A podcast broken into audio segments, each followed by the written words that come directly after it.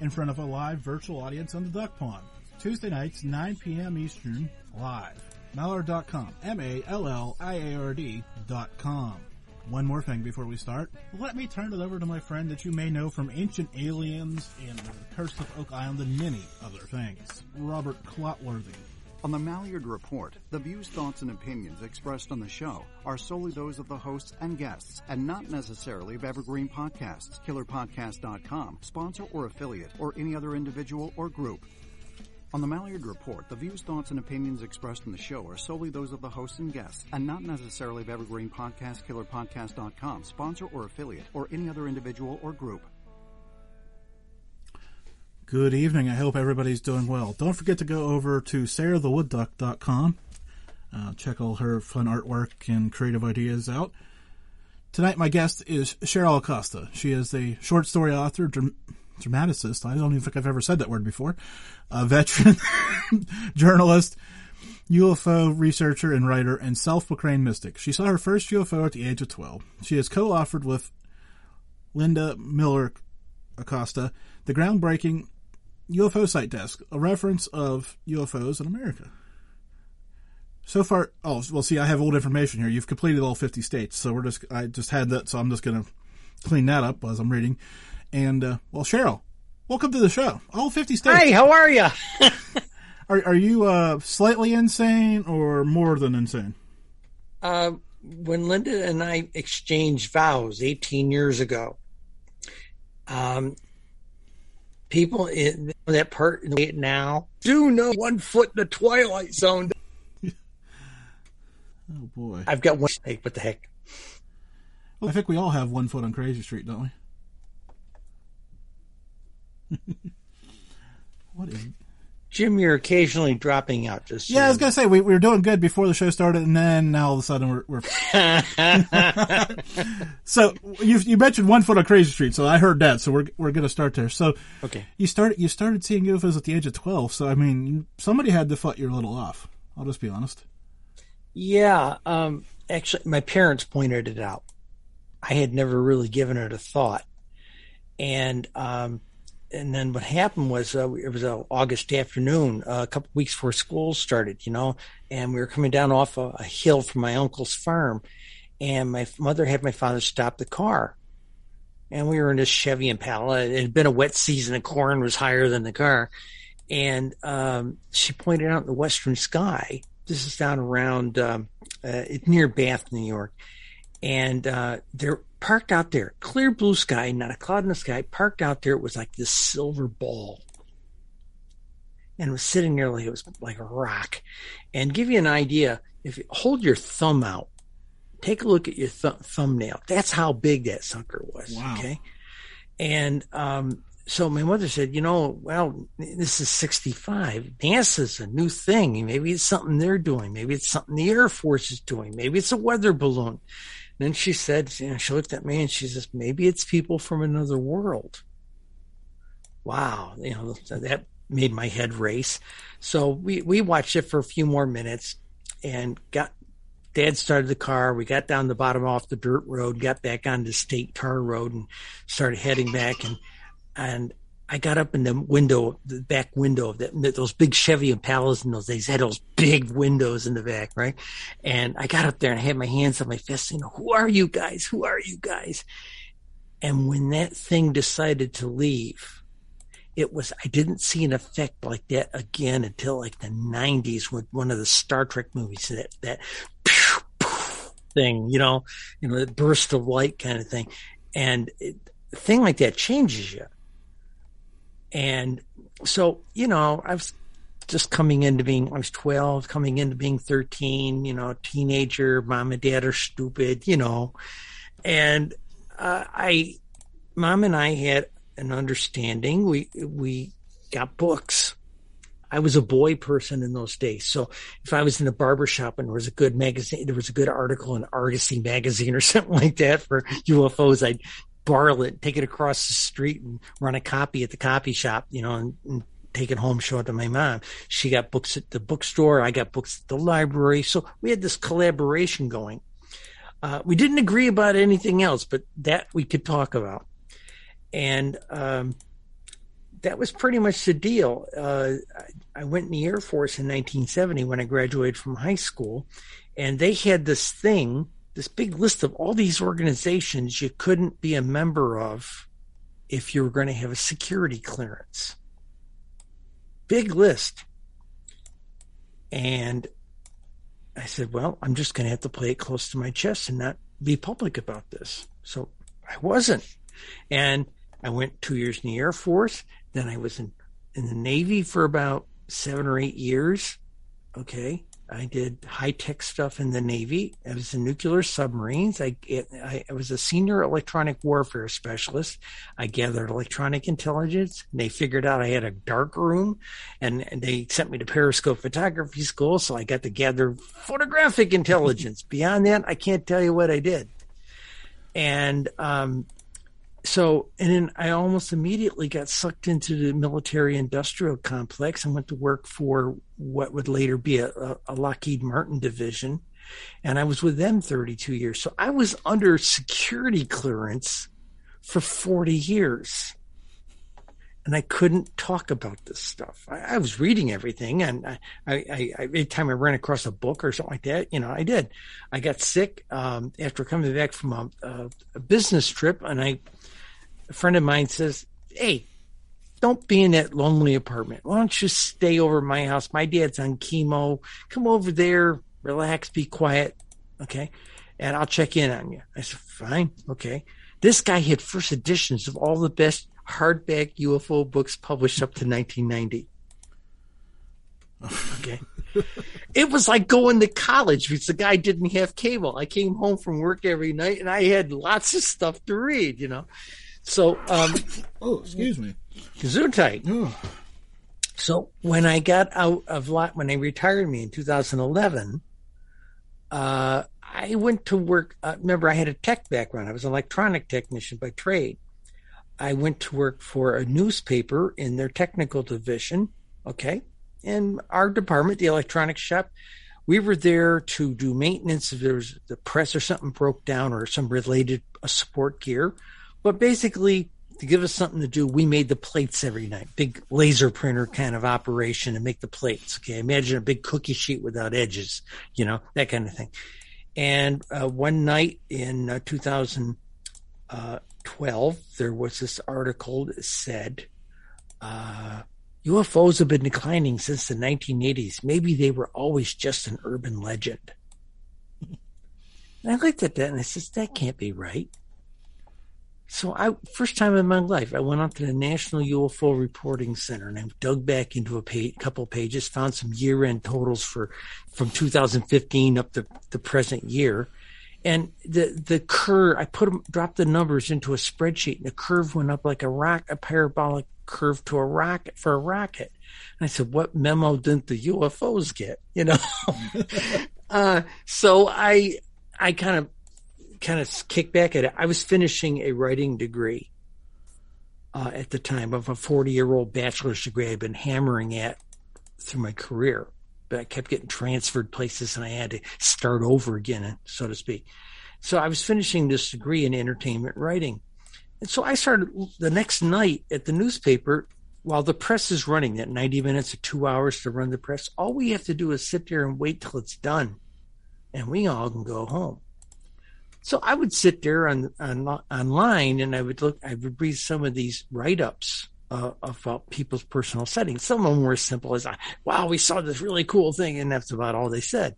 Other people write, actually read an essay about what they saw and their feelings and things. So I started punching some of that up into newspaper stories. And I went around town, tried, went around to the different newspapers in upstate New York and started trying to pitch the idea of a weekly column or column online or something like this, you know, blog column. And I got laughed out of the office, chased out of the office, uh, escorted to the door by security out of the office, you know.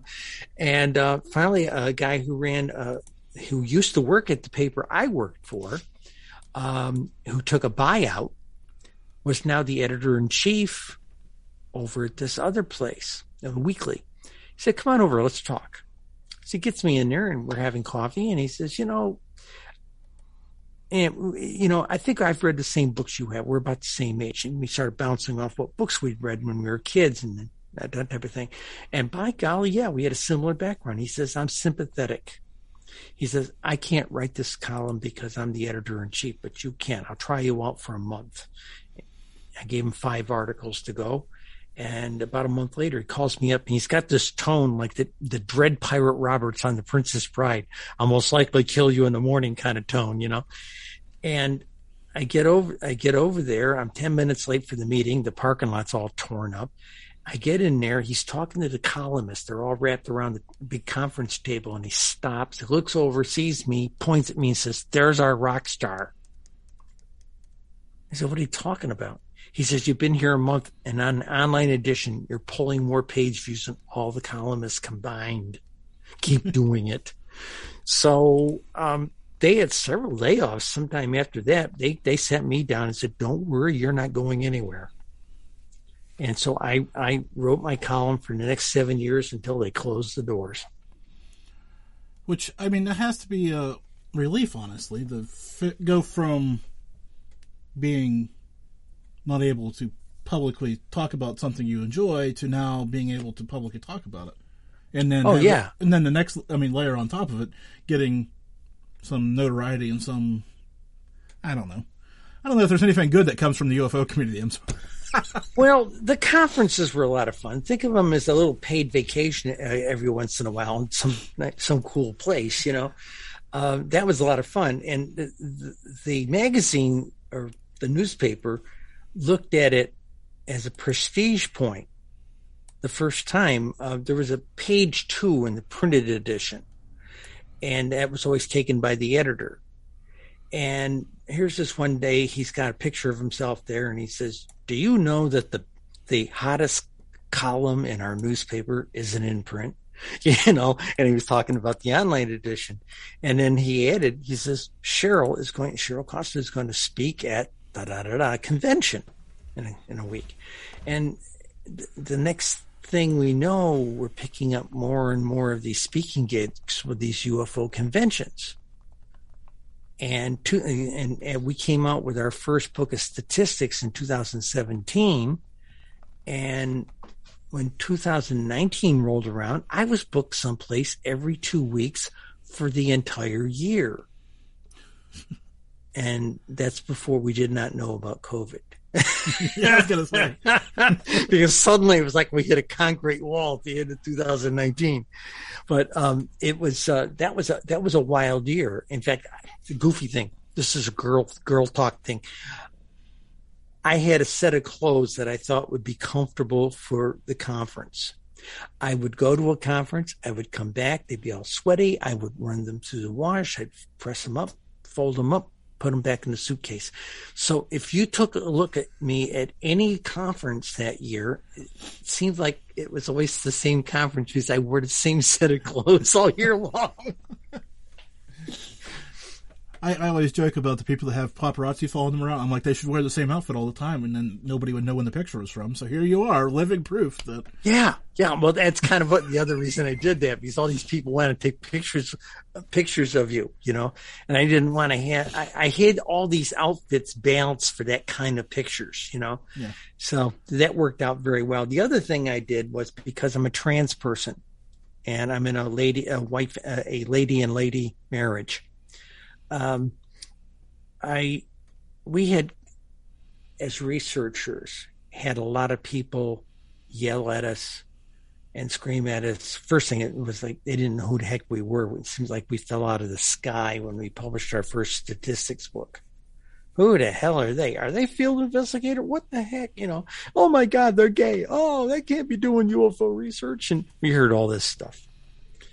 So I added four extra slides to the beginning of my presentation after the title slide. And I said, I want to show you who I am. I showed a picture of me in combat gear in Vietnam. I showed me picture of me in in, uh, in in a nice dark navy uniform with a big Paul Bunyan submarine beard, and then I showed a nice, lovely glamour shot. I said, "That's who I w- had been. This is who I really wanted to be, and this is who I am." And here's Linda and me jumping over the broom at our wedding, you know, oh, you know, and, and I stepped front, front center in the, on the stage and said, guys, if you can't handle us, you will never deal with ET. And did that qu- clench some of that or quell some I, of that? I thought I was afraid I was going to get ashtrays thrown at me, you know, uh, from the, I got a house of five, 600 people, right? You know, no, actually I got a number of standing ovations. I was really shocked to get. So okay, so we mentioned that I don't know if we mentioned this now or in the pre-show, but you finished 50 UFO books, one for each state. Mm-hmm. Okay. A, why why one for each state? And B, are you crazy? No. Yes, I'm crazy. okay. No, no, actually, I've been through two full sets of psychologicals, one paid for by the Defense Department that said a perfectly healthy woman took this test. So I'm, I'm quite sane. Um, so I've got a letter on the wall that says that. And so I've got a letter that says, I'm saying, what do you got? You know, say, say, you know, My letter says I've got a screw loose, or at least one. No. there you go. There you go. Okay. Um, what the deal was, uh, when we did the pink book back, this is the 2001 to 2020 statistics, um, desk reference book.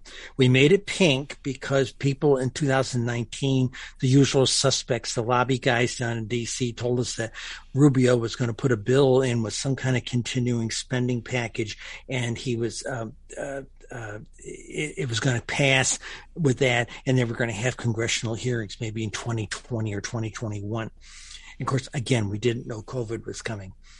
And uh, so they said, You girls are the only ones that have ever done the statistics. Not even Project Blue Book did this stuff. So we said, Okay. So they said, Will you testify before Congress if they called you? I said, we were defense we were contractors you're not supposed to you're supposed to work your whole career not to have to testify before congress right I was gonna say I don't think that normally goes over too well. no no no so uh, we said sure okay fine so we get off the air and uh, or get off the phone so to speak. Lynn and i were talking and i said well imagine it. We're having dinner and i said imagine it. We're on c-span. They got the congressional hearings up there. It's going to look like jim bassett's uh, citizen hearings or something you know? And there's going to be guys up there flipping through these books and things. We want them to know that book was done by women right? And she says yeah. So we decided to make the cover bright pink. You can't you can flag an aircraft with this thing okay and uh, so that was the plan. Now, the other question that had come up, especially since we did the original book that was a 2001 to 2015 statistical study that came out in 2017, um, people said we could only go to the state and the county level. And people said, when are you going to go down to like my, my city's level, the village level, or something like this? So COVID comes along. We got nothing better to do all dressed up, no place to go. And so one day I was sitting there and I said, well, let's start getting ready for the 2020 book. You got to wait to the end of 2020 to do it. And uh, so I ran a report of what we thought we would like to do in the form of a PDF.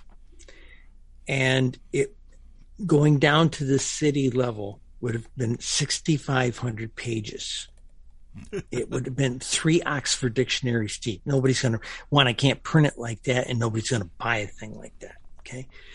So we said maybe we have to do something else. The other problem we found is that in the database, three and a half percent of the database, which worked out to be about 6,000 lines of, of entries, didn't enter a city. And if they did enter something, they said something like my boss told me not to tell you. The sheriff told me not to tell you. My husband told me not to tell you where we live. Or the more colorful one was, I'm in a I'm in a village of twelve houses. If I file this, everybody will know it's me. You know that kind of attitude. The other thing we discovered: seven and a half percent, another twelve thousand records. They didn't spell the name of their city right. Okay. well, that's that's awkward at best. But go on. I'm sorry. I'm just thinking and about it, it can't run spell check against it. and or the other problem, they, it was either case issues or they like put an extra space in the beginning before they typed the first letter. Um, there was mixed case versus straight case. You know, it was all this stuff. Plus, there was the other the other major problem in this this group of ones uh, that they would say, "Yes, UFO." Okay, Jasper, Wyoming, next to Joe's gas station or Joe's Pizza. You can't sort out anything like that. And I was an IT manager. I'm going, oh Jesus, what am I going to do here? You know, so it was the middle of August 2020, and we realized if we were going to go down to the village level, we were going to have to clean that up. Okay. So to the whole to the whole database to, for essentially and make sure to make sure the right counties are with the right states and with the right with the right cities and things you know. So we got a golden mail list. We brought the database down into spreadsheet form got them into columns got a golden mail list aligned the columns so that they would merge and then sorted them in. They were colored okay? We made that that that database uh, uh, light blue and mixed it in with the, the other database and sorted it by state and by city. And then we, if we saw a city spelled wrong, we fixed it. If we saw this, the county was wrong, we fixed it, you know, but it was an effort of anywhere from 500 to 1200 lines a day. It took, I was back, it was like going back to work at Lockheed. I was working 35 hours a week, five days a week. It took 850 hours to do this correction effort. But while we were at it, we added the golden mail list had lat longitude, had zip codes, that kind of stuff. So we added lat longitude and zip codes and things like that. And I am so glad I did. Not so much for lat longitude, but for zip code. We have uncovered so many secrets based on zip codes where the UFOs are. Stuff nobody knew. So so I was, just, I, was just, I was just wondering that as you were going through all these details, do we have any clear patterns or things that? Oh yeah, big time. Okay, the, I, let me say it this way. Let me first say this: the there there are five drivers and there are five influencers. Drivers happen every state. Influencers not every state. It's only certain states. So okay, people before we did our books would say UFOs. Oh, ah, Cheryl, that's driven by population. More eyes on the sky. Big cities. You plot the dots; they're all around the big cities. Okay. We found out that that isn't necessarily true. Give an example. When our white book came out, people said to us, "Wait a minute. How can Texas be number three and Florida number two? Because Texas has twice the population of Florida, or has Florida." And we figured out that it was driven by it had the influencer of bodies of water. Florida had 1,200 miles of coastline. Texas had 400. Okay.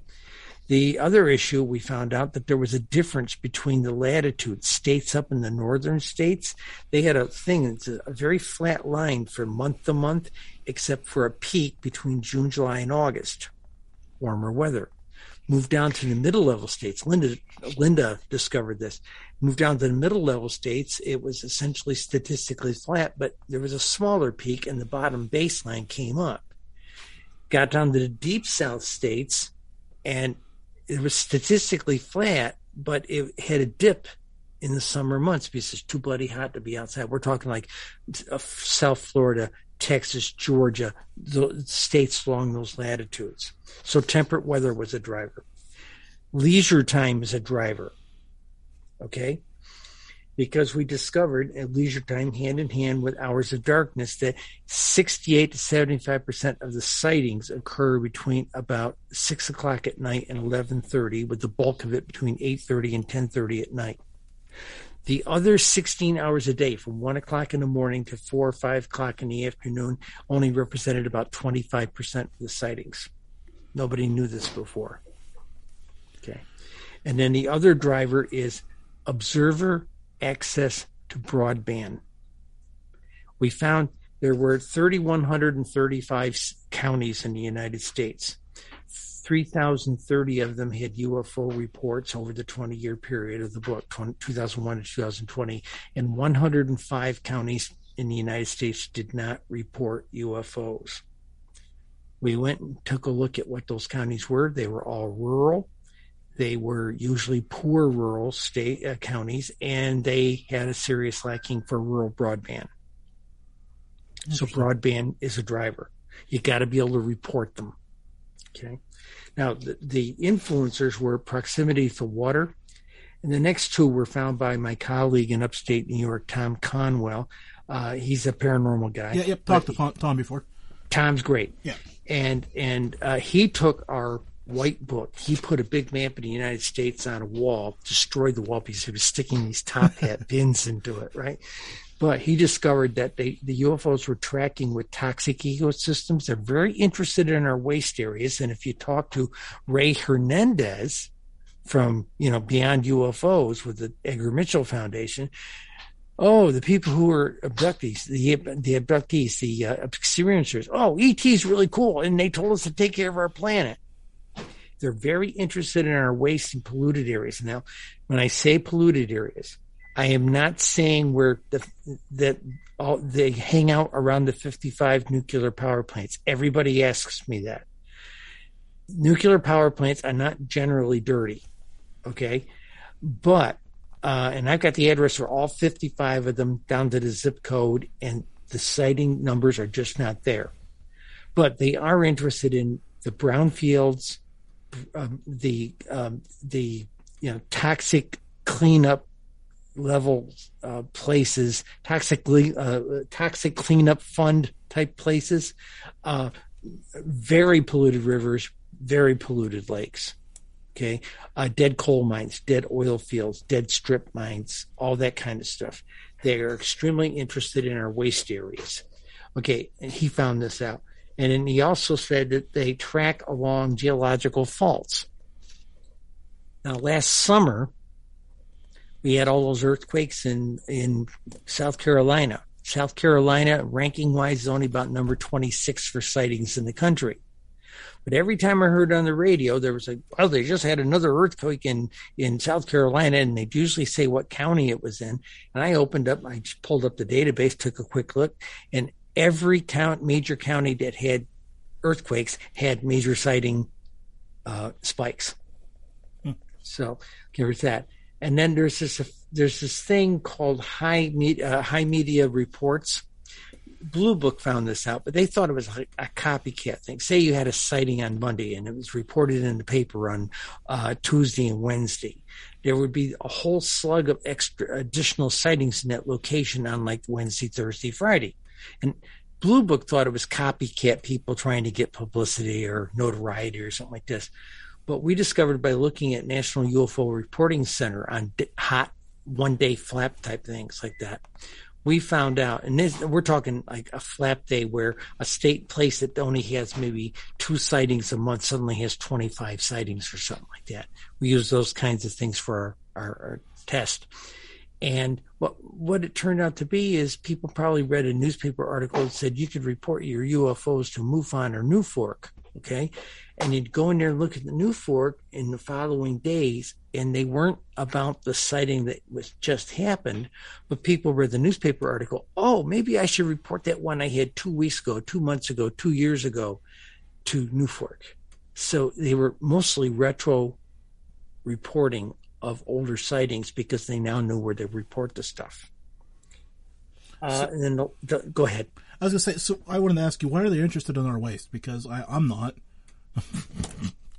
I want to stay away from our waste as far as possible. Well, that's the problem. Uh, to to use a, um, a, term my biology teacher once said when I was in high school, uh, that notice the mice in our terrarium. They don't poop in their nest. Ah. Okay, we're pooping in our nest when you think about it. Okay, and um, we're we're we're using up our planet. And hey, we're already got eyes on going to other planets, a couple of light years away. You know, gee, maybe, maybe we're going to use this one, make this one the garbage dump. We can go there. You know, uh, not a very good mindset. And I think he, he's kind of kind of ticked about that. The last item was generational effect. The number one county in the country for sightings is is uh, Los Angeles County, California, not the city. Which surprises which surprises me. I'm just going to throw that out while you, you keep talking. Because you're probably thinking light pollution, right? Yeah. Okay, downtown, absolutely. Uh, downtown LA is only number 25 in the country. The county is a huge area. And also some of it goes up, it's suburbs and it goes up into the uh, mountains. Remember what I said? Majority of the sightings occur in the bur- suburbs, the bedroom communities, the unincorporated communities further out, and the rural communities further out in the county. That's where it all happened. In fact, if you if I plot do a chart for you from one o'clock in the morning to midnight, and then I put a, a, row of zip codes for that county down the side. The major city has all these sightings all day long, type of thing, but and the rest of it is empty till about five o'clock in the afternoon, and then we start seeing sightings in those things. But they end up usually adding up to more than the major city had. As I say, I just pulled up a map. Let's see. And I just, I mean, there's a big, okay, so there's Los Angeles on the south chunk, and then there's a Angeles National Forest, which fills the middle third, and then there's a strip above it that's about the same size. So I could see where there's two thirds, approximately, give or take, with my quick math here, that are on major metropolitan area. Yeah. Yeah. So okay, I'm not surprised now because I, I thought the city was the county. So yeah, a lot of people did. In fact, I had a lot of MUFON investigators calling me up. Oh, wait a minute, they got the light pollution. That's impossible. I'll give you one more. Number two county is Maricopa County, California, uh, uh, Arizona. Arizona. Okay. And they're the number two county. In fact, downtown Phoenix, get your pencils out, kids. It, uh, zip code 85001 is the hottest zip code in the country for UFO sightings. It's, it's got like, uh, 500 more than the next, the next zip code. Wow. Okay. For that 20 year period. Okay. And I've had television producers come to me, Hey, we want to go someplace that's like the, the real hotspot and set up our cameras and just wait for them, you know? And I said, even, even with Maricopa County, it's only five or six a month. Well, you know, so you're still going to burn up your producer's credit card, you know, sitting on a penthouse waiting for these guys to come, you know. Um, so, but the deal is with that, generational effect. Mom and dad, uh, grandpa told us about the Battle of LA in February 1942. Maybe if we look up, we'll see something. Mom and dad saw the Phoenix lights in 1997. Maybe if we look up, we'll see something. There's a kind of a folk cultural imperative to look up more often because something cool happened there once. I was going to say, um, I'm surprised that many people are looking up these days honestly, because I find myself looking down more than I used to as I hold my phone in my hand. I guess that. But that audio clue didn't work for you.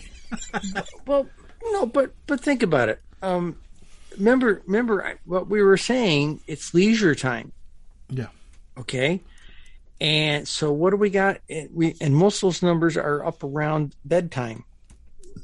Taking the dog for a walk, that last walk, taking a dog for a walk and having that last cigarette, having uh, uh, maybe a nightcap with the old lady out on the be- uh, out on the back deck. Uh, it's that type of thing. And by the way, dog walkers and smokers are consi- uh, the ones that go outside are considered um, reliable observers because they're out all the time. They know the lay of the land. I talked to MUFON investigators, and this one chief investigator told me that uh, when he looks at a month's worth of sightings, he scans a text scan for smoke and do- or dog. Okay.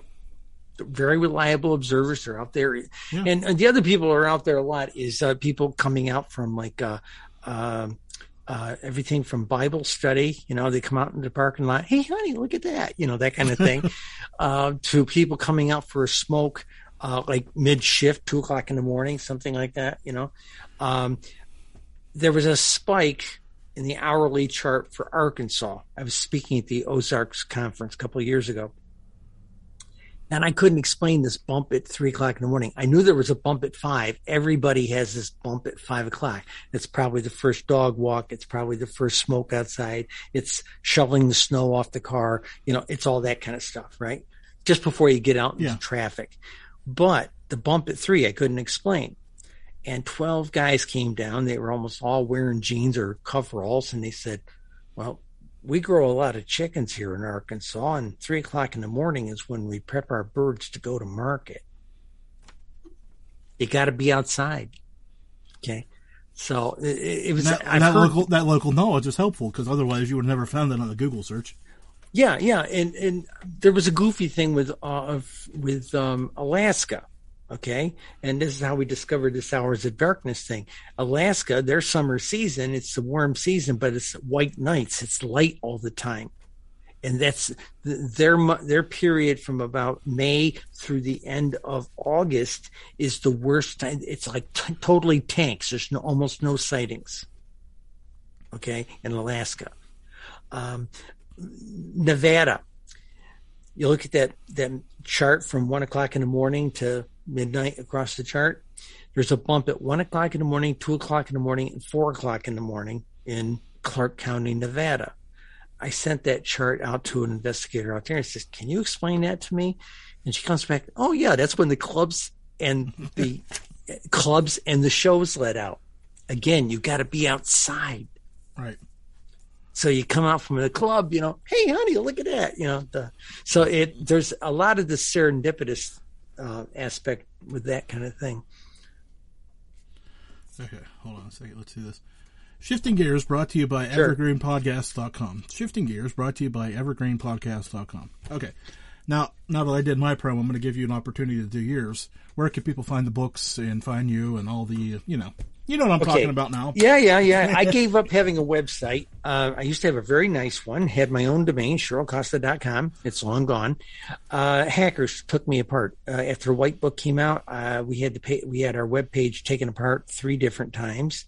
Uh, I had a Japanese boutique firm pirate my account and they were running their entire database out of my website. I thought I was getting all these great pa- page views and things like that. No, they were run, they were running a, a catalog out of my website. Oh, Okay.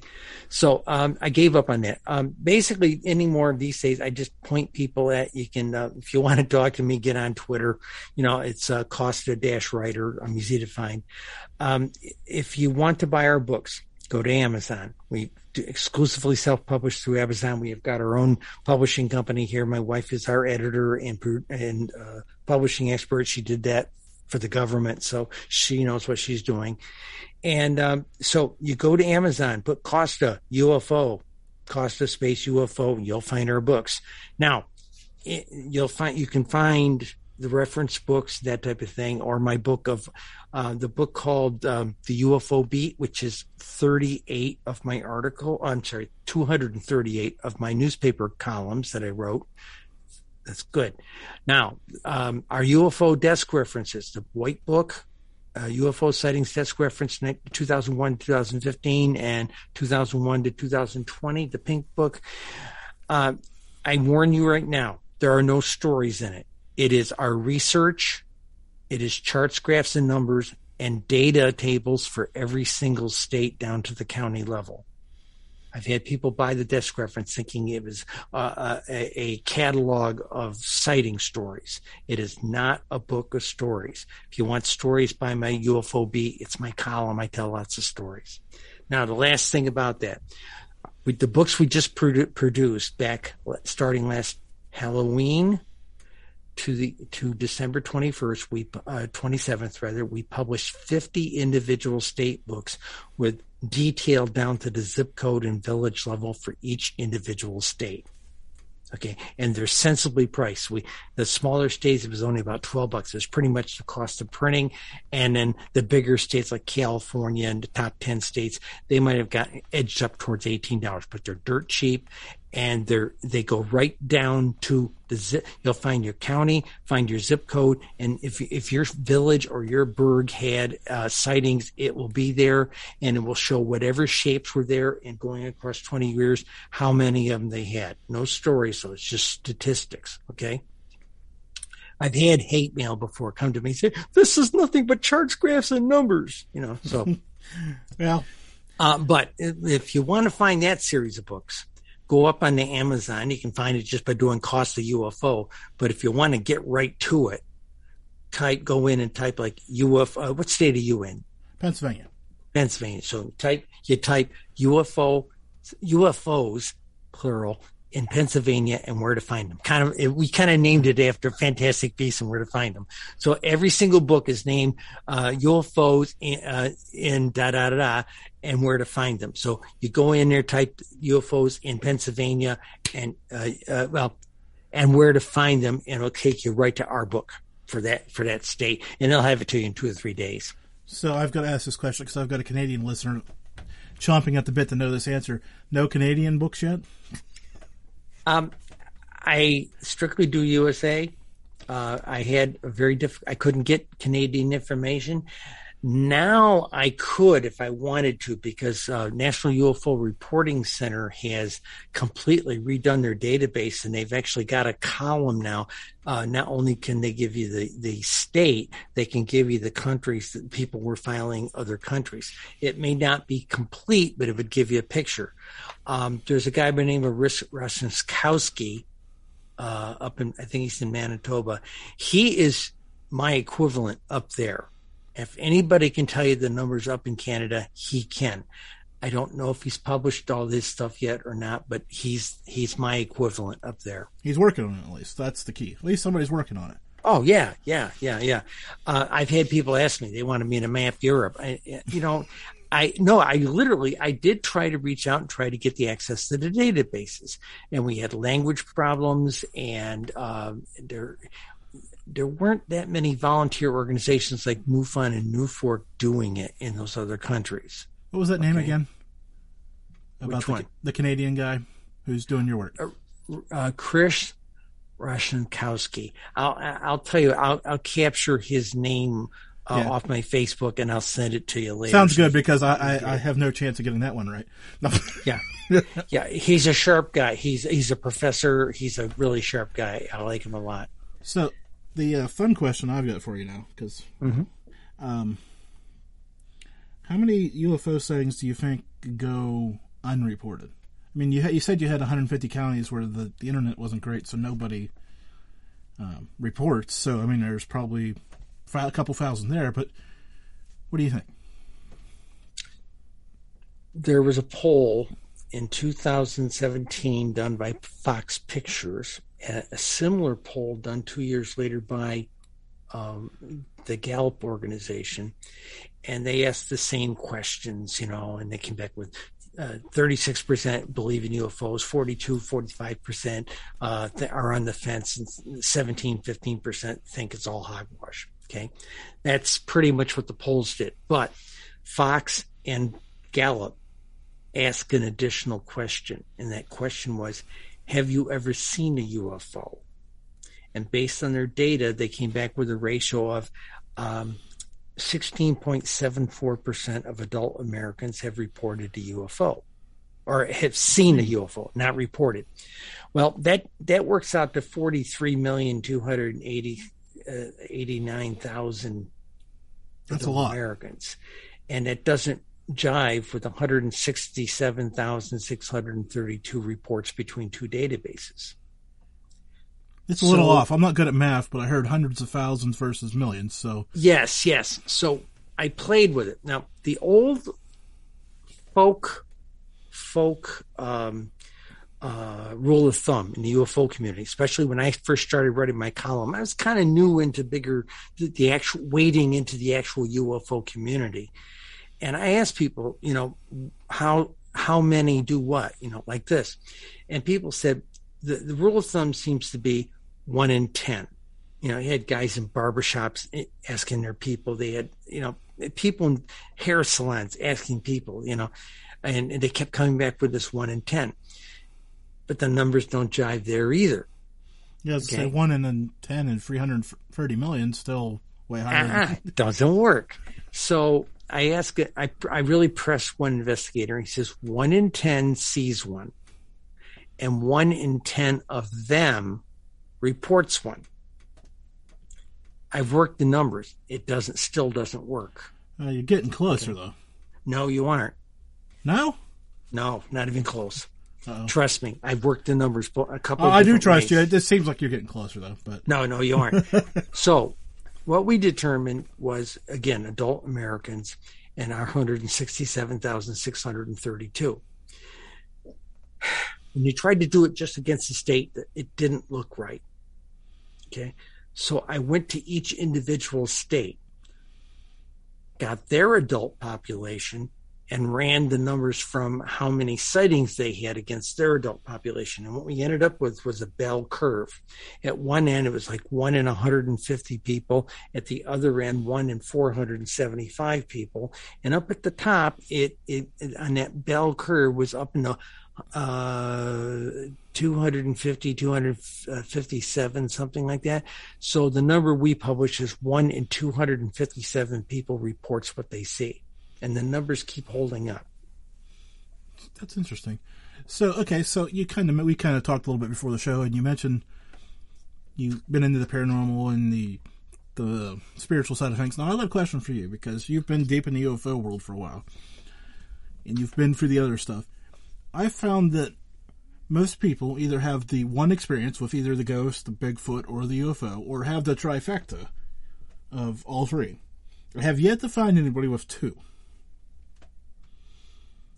I don't look for them uh, um, But have you, Just- uh, yeah, have you noticed when people are telling you stories, they always have more and more paranormal stories, or is it always just the people who have a lot of sightings or have a lot of these experiences usually have some paranormal gift okay? Okay. That I did find. Okay. Uh, I have found that people who see have had mo- uh, lots of UFO sightings. I find usually that they also are a been touched experiencer. They've been touched by ET. Okay. I um, I used to at one point in our column. I was about three years into our column, and every now and then I'd get an invitation to come over to some backyard barbecue and I was afraid there was a lynch mob over there or something, you know. So I took somebody, I took our one of our security guards to go over there with me, and we get over there and find out it's really a backyard barbecue. So within about a minute, I got a beer and a burger in my hand. So okay, fine, you know. And then they take me aside and say, "Hey, we want you to meet our uncle Ralph. He was in World War II and B-17s, and he saw Foo Fighters, you know." Or you know, they do things like that. In two cases the matriarch of the family took me aside after we had social time with the family outside, took me aside and opened up like a family album. And in both cases, both families had been touched for upwards of five, four to five generations by ET. So as if ET was taking samples about every, you know, every generation. It's So- crazy. Uh, uh, crazy. yeah, I was gonna say you left me speechless there, which isn't a good thing for a radio host. A radio show host to be is speechless.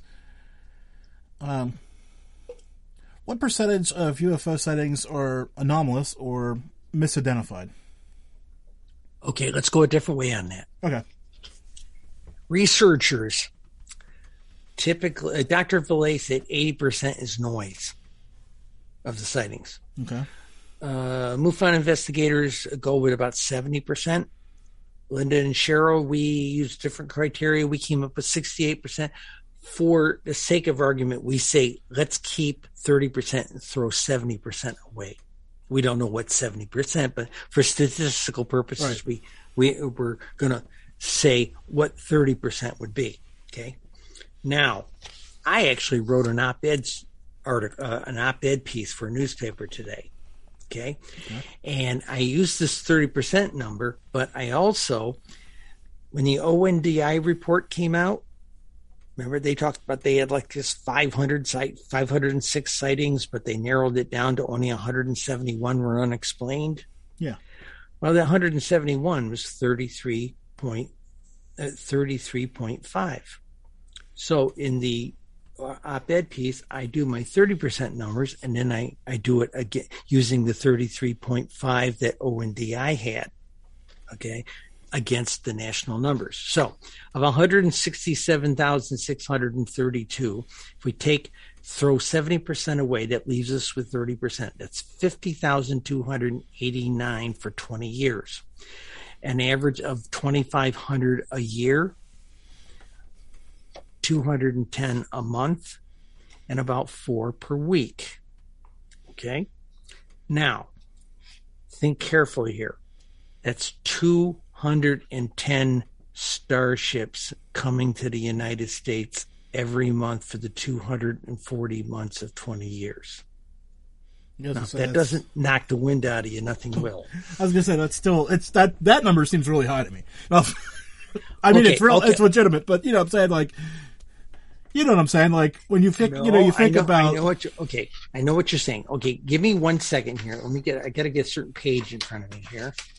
I did the numbers for using the ONDI numbers. Okay, thirty-three percent is illustrate for the article. Here it is. Okay, for them, using their numbers, it would have been. See, you never have this stuff in front of you.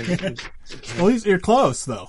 okay, thirty-three point five percent of the one hundred sixty-seven thousand would be fifty-six hundred one hundred and fifty-six for twenty years. It would be twenty-eight hundred per year, two hundred and thirty-four per month, fifty-four per week, and seven per day. That's one one a day. Okay. But again, some people say, oh, that's still too many, Cheryl. Okay. All right. Let's throw 99% away. Yeah. Keep 1%. Okay. All right. That works out to 1676 for 20 years, 84 per year, and seven per month. Now, if those are the real thing, then we've got seven starships a month coming here for the last 240 months of 20 years. That's still something to write home about. I was gonna say that's still mind blowing because you think, like, I think one right buzzes over and a bunch of people see it. You know, that's I mean, you're talking almost eating an air traffic controller level of uh, traffic. Yes. now I'll give you a flavor to that. A story, one story that I wrote from 1947, done by some observers looking through a telescope high up in the atmosphere. And then uh, you remember when the New York Times broke the um, uh, the AATIP story in yep. December of uh, 2017? Yep. Okay. If you that article is still up in the New York Times. If you go back into their archives and you watch it, don't worry about looking at the gimbal listen very carefully to the pilots talking. There's one point when the pilot locks up. Hey, I'm locked onto him. Yay. That's great. And one of them says, yeah, wow, look at him go. And then the other pilot says, oh my God, look up there. There's a whole fleet of them. Okay. Now, the 1947 article was Syracuse University, February of 1947. This is five months before Roswell there it was February in Syracuse, New York. Uh, two guys were just left uh, a, a, dining hall. They were going to their uh, dormitory, and they were going past the Holden Observatory. The Holden Observatory on campus is this uh, very gothic rock building with you know uh, it, it's clearly 19th century architecture, and they could see the telescope moving around in the open hole. The door was open because those things can't be heated. Okay. And they, they we walked in to see what was going on. And this, this professor was walking back and forth with the telescope looking at something. And he realized that these kids were there. He says, come here. You got to see this. And he had each one look up at this thing. He get it in position, have them look up. And he says, tell me what you saw after they both had looked. And he says, there was all these wedge shaped craft up there. He said, yeah, I thought I was crazy. You saw them too. And they are the same shape that was described by Mr. Arnold, who reported them. First guy reported them out there in Washington State uh, many months later. Hence, and he coined the term flying saucer. Okay and but uh, they've been here in droves for a long time. So I guess my next my last question, last serious Mm-hmm. question, because I have one more very lighthearted question. I hope I answered your question. No, there. no, you did. Um, is this disclosure thing's been you know beat around and beat death up one side down the other. I think we're always going to get drips. Do you do you agree with that, or do you see somebody finally coming clean and saying yes, there's been thousands of actual sightings, and we're not you know we're not hiding it anymore. people for too long figured that they know they the government knew all about it. Dr. Condon shut off all the funds unless it was in a dark program. Okay, uh, Dr. Condon shut off all that money back when he gave his talk to Congress back in 1968. So when we were getting up here after part of the reason the guys on the Nimitz couldn't get anybody to pay any attention to what was going on is nobody wanted to touch it. It had a stigma. It was affecting the military just as bad as it was affecting the civilian population. Hey, did you see that UFO? No, and you didn't either. You know, that kind of that was the mindset. Do you know when I was doing the pink book, the guy at Staples would come up to me when I'd come over to run printing of chapters to see if if it was done right. And he would say, You did take all the kooks, nuts, and crackpots out, right? I says, How am I supposed to do that? You know, but it set me, his question set me up to coming up with the idea of using percentages as a filter. Okay. Um, so to your question, repeat the question, please. Are we ever going to get full disclosures? It's just going to keep dripping for the next hundred years. Okay, Steve Bassett says yes. He says things are being dismantled in the the infrastructure of organizational infrastructure that was keeping the secret. You're starting to get congressmen are getting these these briefings saying, and then they're coming out and saying, uh, "Look up, they're here."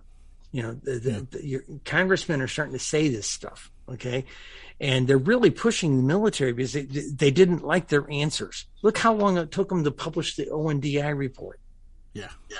Okay, uh, so th- th- that th- they're they're struggling with internal stuff. Plus, also, if you talk to Lue Elizondo, okay, and and I worked in compartmented work myself in the Navy.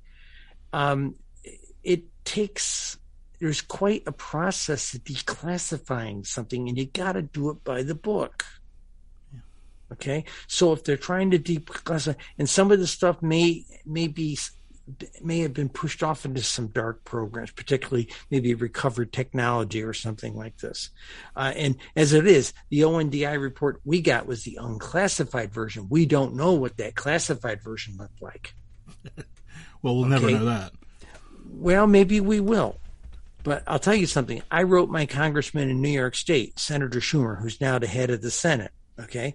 I wrote him for seven years. He got copies of our books. So did Gillibrand.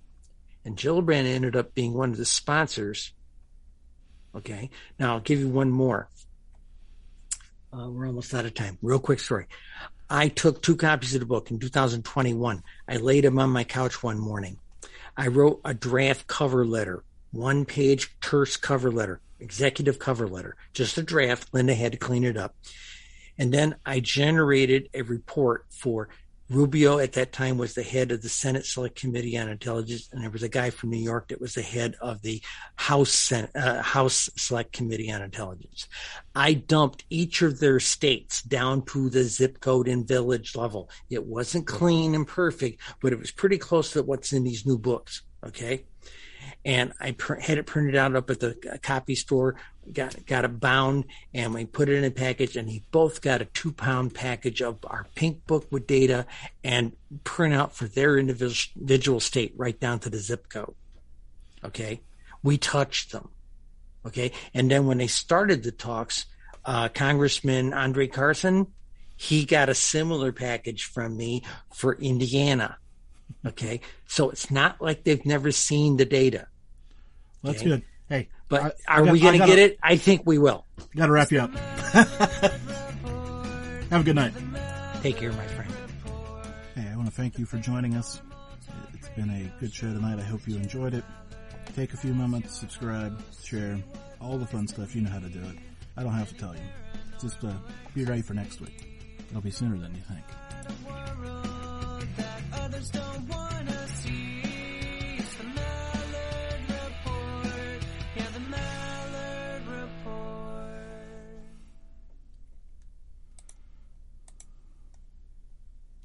Welcome to Anthology of Heroes, the podcast that explores the most pivotal moments of history through the eyes of those who lived it. In this podcast, we don't spend our time recounting facts and dates. Instead, we follow in the footsteps of national heroes, kings, or ordinary people who lived and breathed the moments that shaped our world. We're not hemmed in by eras, borders, or religions. Instead, we seek out the tales of those who defied the odds and fought passionately for their beliefs. Whether they're right or wrong is up to you to decide.